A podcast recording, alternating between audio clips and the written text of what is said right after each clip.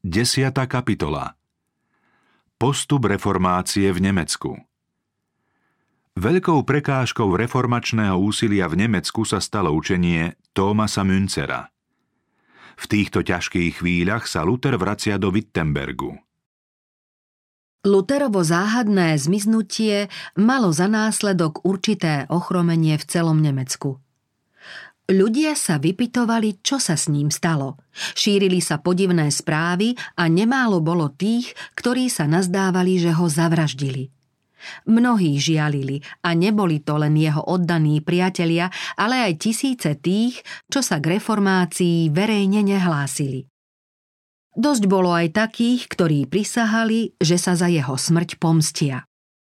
Predstavitelia rímskej cirkvy s obavami sledovali, ako sa proti ním dvíha vlna zlovestných nálad.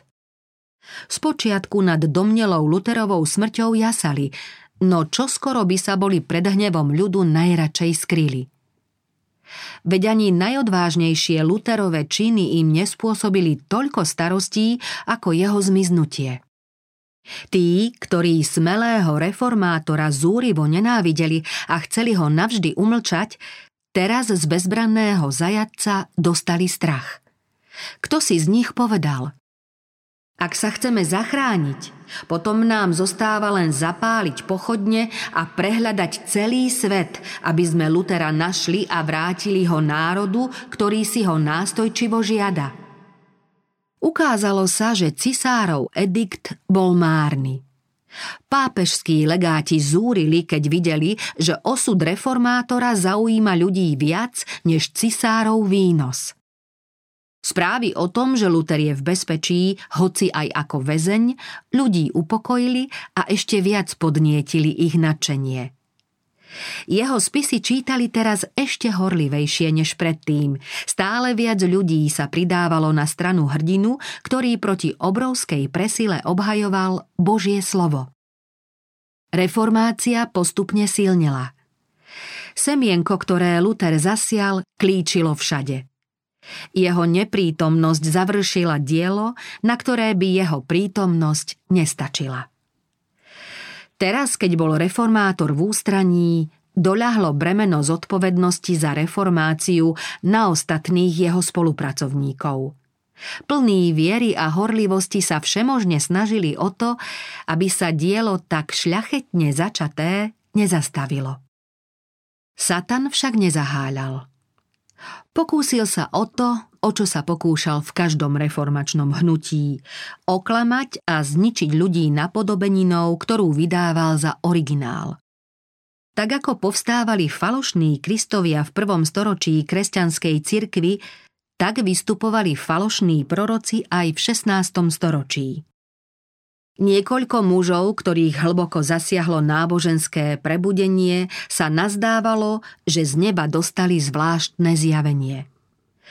Tvrdili, že z Božieho poverenia majú dokončiť reformáciu, ktorú Luther len skromne začal. V skutočnosti však búrali to, čo on postavil. Odmietali slávnu zásadu, ktorá je základom reformácie, že totiž Božie slovo je jediným a postačujúcim pravidlom viery a života – Títo jednotlivci nestavali na neomilnom základe, ale na svojich nestálých a neistých pocitoch a dojmoch. Tým, že dali bokom písmo sveté, ktoré odhaľuje blud a klam, chystali satanovi cestu, aby ľahšie ovládol zmýšľanie ľudí. Ktorý si z týchto prorokov tvrdil, že pokyn dostal od aniela Gabriela – Istý študent, ktorý sa k nemu pridal, opustil štúdium a hlásal, že Boh mu dal múdrosť výkladu prorokových slov. K ním sa potom pripojili aj ďalší, ktorí mali sklon k fanatizmu. Vystupovanie týchto blúznivcov vyvolalo nemalý rozruch. Kým Luterové kázne prebúdzali ľudí, takže všetci cítili potrebu nápravy, Tvrdenia falošných prorokov zviedli na cestie tisíce naozaj úprimných a čestných ľudí. Vodcovia tohto hnutia prichádzali do Wittenbergu a proti Melanchtonovi a jeho spolupracovníkom uplatňovali svoje domnelé nároky. Tvrdili, Poslal nás Boh, aby sme učili ľud. Dôverne sme sa s pánom rozprávali. Vieme, čo sa stane. Sme totiž apoštolovia a proroci a obraciame sa na doktora Lutera. Reformátori boli prekvapení a bezradní. S niečím takým sa dosiaľ nestretli, preto nevedeli, ako sa zachovať. Melanchthon vyhlásil. V týchto ľuďoch je naozaj mimoriadný duch, ale aký je to duch? Varujme sa, aby sme na jednej strane Božieho ducha neuhášali a aby nás na strane druhej nezviedol Satan. Výsledky nového učenia sa čoskoro prejavili. Ľudia začali zanedbávať písmo alebo ho celkom odložili. V školách nastal zmetok. Študenti prestali dodržiavať poriadok, opúšťali štúdium a odchádzali z univerzít. Tí, čo sa nazdávali, že vedia reformáciu oživiť a usmerňovať, ju vlastne priviedli na pokraj záhuby. Stúpenci pápežstva získali novú sebadôveru a nadšene volali. Ešte jeden taký zápas a všetko je naše. Luther proti falošným prorokom Keď sa Luther na Wartburgu dozvedel, čo sa deje, bol veľmi ustarostený. Očakával som, že Satan na nás pošle taký mor. Reformátor poznal skutočnú povahu týchto tiež prorokov a cítil nebezpečenstvo, ktoré ohrozovalo pravdu. Ani nepriateľstvo pápeža a cisára mu nerobilo také starosti, aké ho teraz trápili. Z tých, čo sa vydávali za priaznivcov reformácie, stali sa jeho najhorší nepriatelia. Práve tie pravdy, ktoré mu priniesli toľko radosti a útechy, použili na to, aby v cirkvi vyvolali spory a chaos.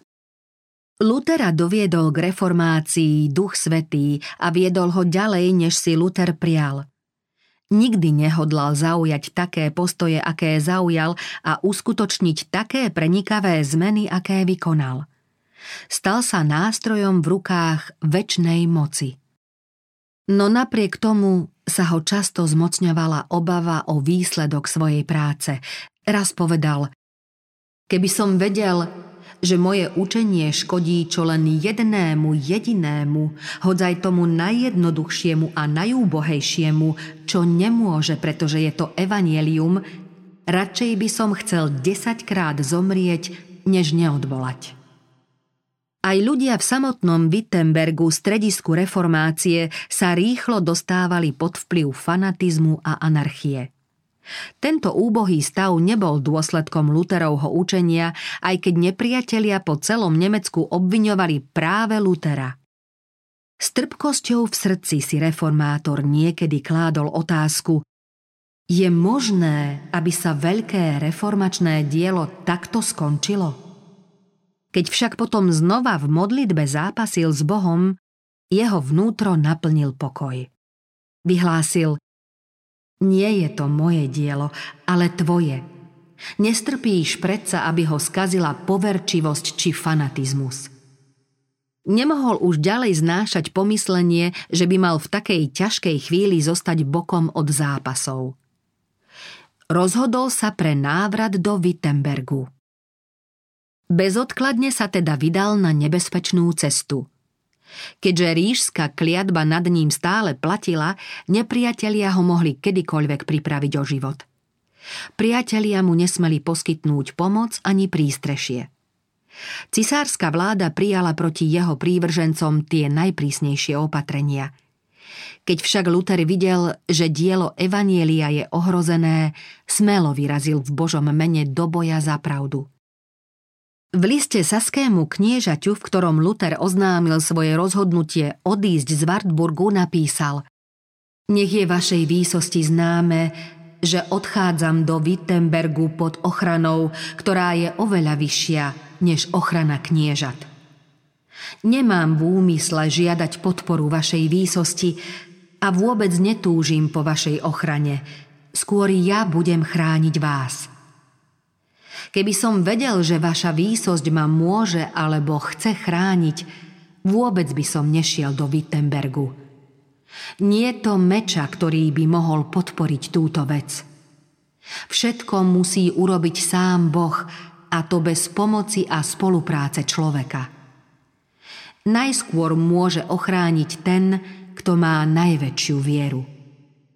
K druhému listu, ktorý napísal z cesty do Wittenbergu, Luther dodal Viem, že vzbudím nelúbosť vašej výsosti i hnev celého sveta. Nie sú azda obyvatelia Wittenbergu mojím duchovným stádom? Nezveril mi ich Boh? Nemal by som sa kvôli ním v prípade nutnosti vystaviť nebezpečenstvu smrti? Napokon sa obávam, že v Nemecku bude veľké povstanie, ktorým Boh potrestá náš národ. Luther začal svoje dielo veľmi opatrne a pokorne, no odhodlane a dôkladne. Povedal, musíme bojovať slovom a slovom zvrátiť aj to, čo nastolilo násilie. Proti poverčivým a neveriacim nepoužijem žiadne násilie. Nikto nesmie byť k viere a k tomu, čo s vierou súvisí, donúcovaný.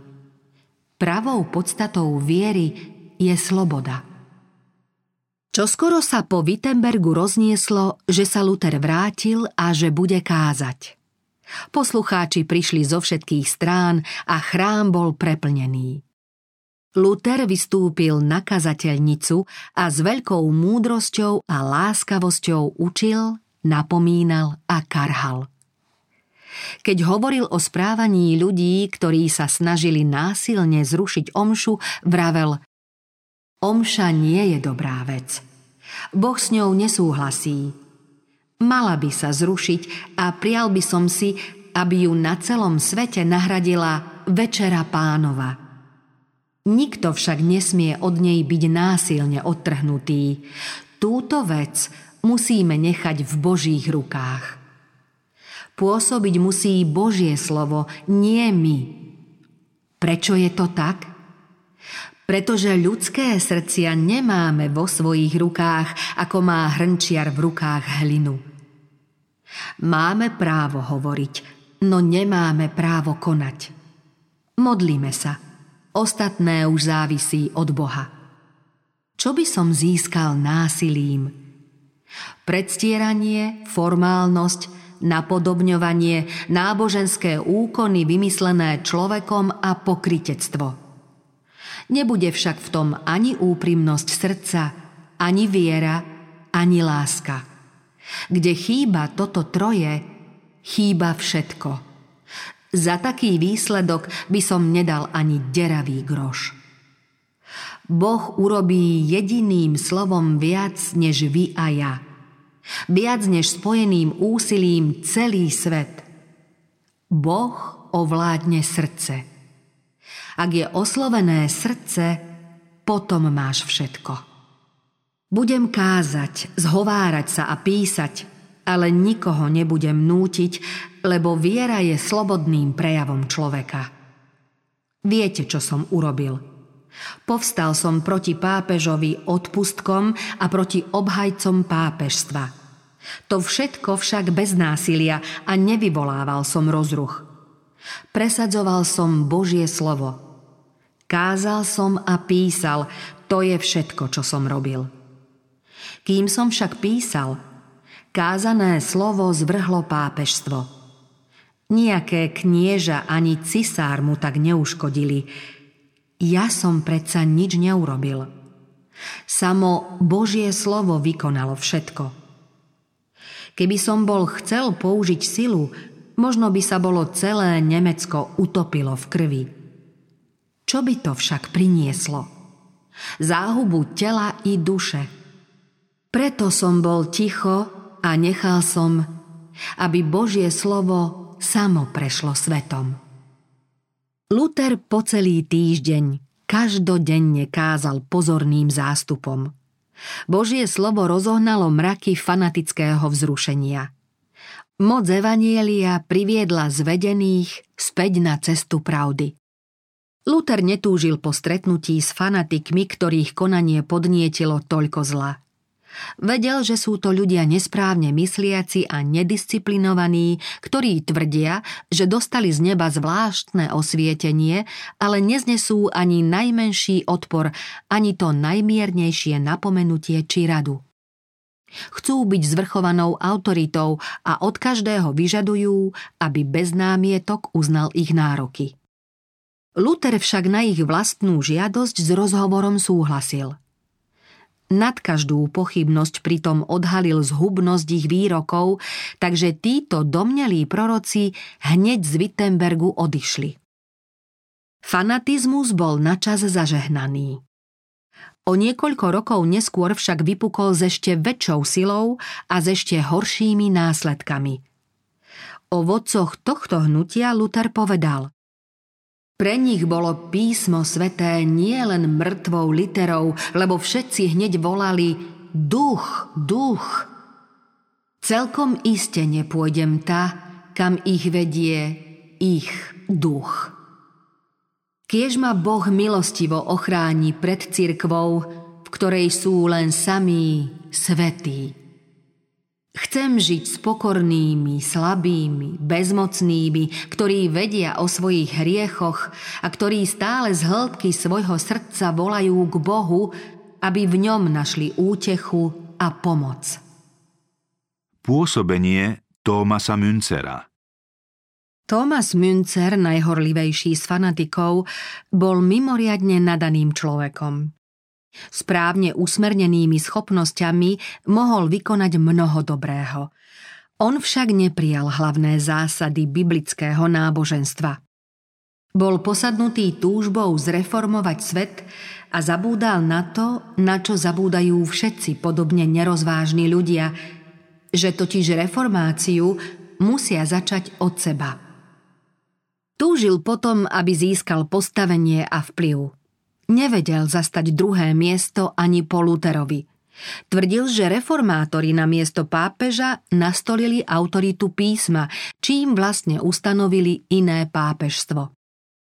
O sebe tvrdil, že ho Boh poveril, aby uskutočnil ozajstnú reformáciu. Münzer vyhlásil, že kto má tohto ducha, má pravú vieru, aj keby nikdy v živote Bibliu ani nevidel – Fanatickí učitelia podliehali vlastným dojmom a každý svoj pocit pokladali za Boží hlas. Preto zachádzali do krajností. Niektorí zašli ešte ďalej, keď svoju Bibliu spálili a hlásali Litera zabíja, ale duch oživuje.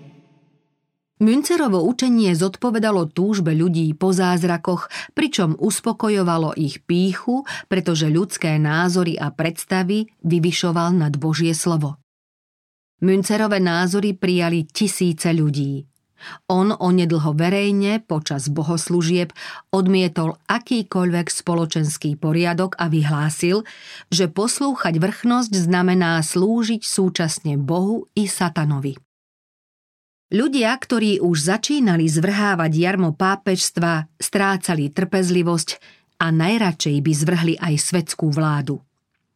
Revolučné učenie, o ktorom Münzer tvrdil, že je učením, ktoré posvetil Boh, navádzalo veriacich na to, aby odmietli akýkoľvek poriadok a popustili úzdu svojim predstavám a vášňam. Nasledovali hrozné nepokoje a boje – Nemecké polia boli presiaknuté krvou. Keď Luther videl, že ľudia z dôsledkov fanatizmu obvinujú reformáciu, prepadli ho vnútorné muky dvojnásobne silnejšie, než aké kedysi prežíval v Erfurte. Pápežstvu naklonená šľachta šírila obvinenie, ktorému mnohí ochotne uverili, totiž, že vzbury sú zákonitým dôsledkom Luterovho učenia. Aj keď toto obvinenie nemalo najmenší dôvod, reformátorovi spôsobilo veľký zármutok. Nemohol uniesť, že dielo pravdy znevážili tým, že ho porovnávali s najhrubším fanatizmom. Okrem toho aj vodcovia vzbúry nenávideli Lutera, pretože nielen odmietal ich učenie a upieral im božské vnúknutie, ale označoval ich za povstalcov proti štátnej správe – Zlomyselne ho obvinili, že je bezočivým luhárom. Všetko nasvedčovalo tomu, že proti sebe vyvolal nepriateľstvo šľachty i ľudu. Katolíci jasali, že čoskoro budú svetkami konca reformácie. Lutera obviňovali z bludov, ktoré sám čo najodhodlanejšie karhal. Spomedzi tých, ktorí sa neprávom žalovali, že sa s nimi zaobchádza veľmi nespravodlivo, sa katolíkom podarilo získať sympatie značného počtu sfanatizovaných ľudí, ktorých potom pokladali za mučeníkov. Neraz to naozaj tak býva v prípade ľudí, ktorí vybočia zo správnej cesty. Tí, ktorí sa všemožne stavali proti reformácii, boli ľutovaní a oslavovaní ako obete krutosti a útlaku. Toto satanské dielo vyvolal rovnaký duch vzbúry, ktorý sa prvýkrát prejavil ešte pred príchodom hriechu na zem. Satan sústavne klame ľudí a zvádza ich, aby hriech nazývali spravodlivosťou a spravodlivosť hriechom. Ako sa mu to len darí – ako často sú verní Boží služobníci kritizovaní a hanobení len preto, že odvážne obhajujú pravdu.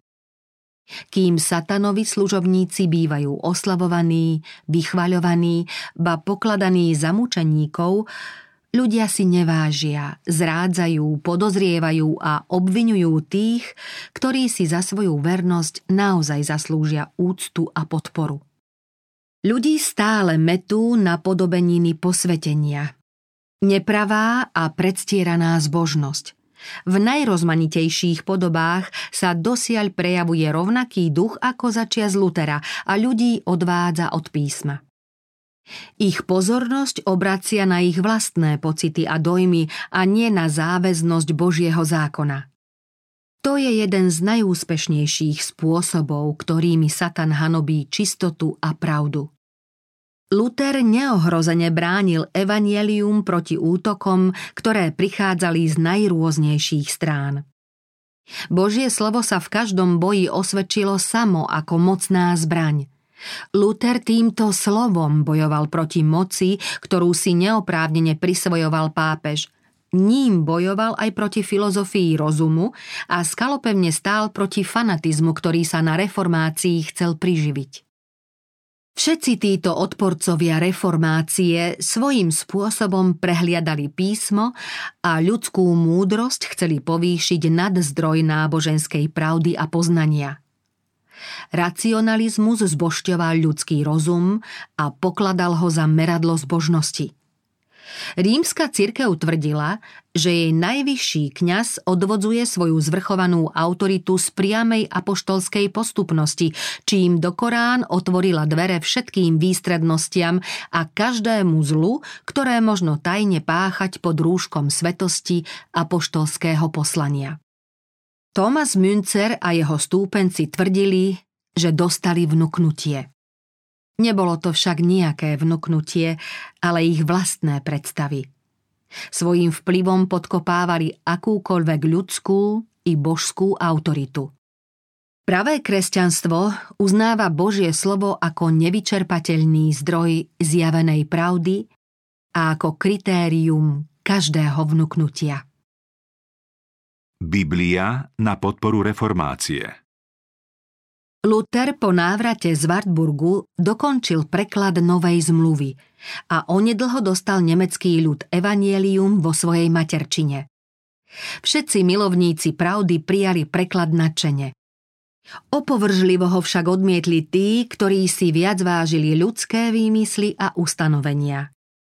Kňazov desilo pomyslenie, že teraz už o požiadavkách Božieho slova bude môcť s nimi diskutovať aj jednoduchý ľud, čím sa odhalí ich nevedomosť. Proti meču ducha bola svetská argumentácia celkom bezmocná.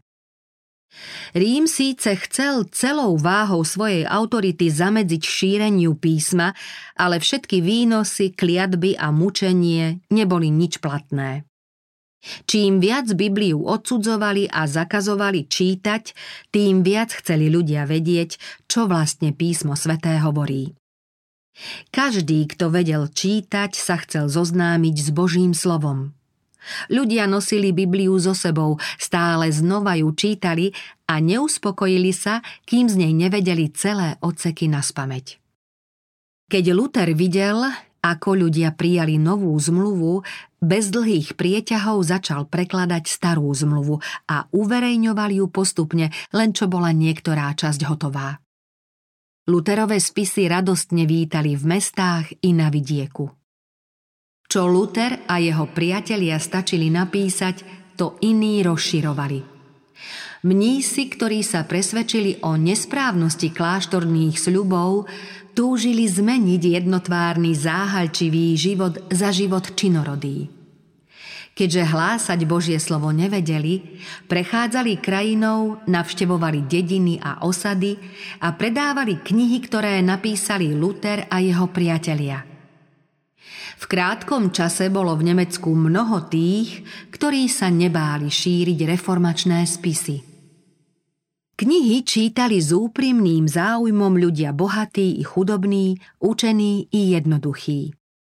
Dedinskí učitelia ich po nociach čítavali ľuďom, ktorí sa schádzali pri krbe. Pri každej takej snahe sa niektorí poslucháči presvedčili o pravde, radostne prijali zväzť Evanielia a hlásali ju potom ďalej. Výklad tvojich slov osvecuje. Neskúsených robí rozumnými. Skutočnosť overila pravdivosť týchto slov inšpirovaných Duchom Svetým. Štúdium písma spôsobilo prenikavú zmenu v mysliach i srdciach ľudí.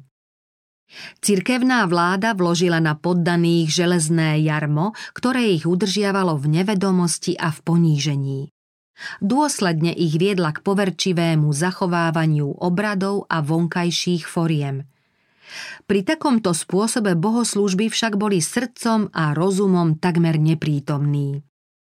Kázne, v ktorých Luther zrozumiteľne vyzdvihol pravdy Božieho slova, ako aj samo slovo v rukách obyčajných ľudí, to oboje v poslucháčoch a čitateľoch prebudilo driemajúce sily, pretože Božie slovo nielenže očisťuje a zušľachťuje ducha, ale aj rozvíja a posilňuje rozum.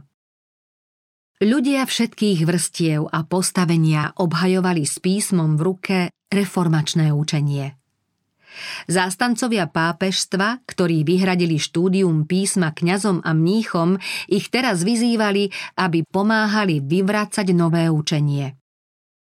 Kňazov a mníchov, ktorí nepoznali ani písmo, ani Božiu moc, teraz porážali tí, ktorých predstavitelia cirkvy pokladali za nevzdelaných kacírov.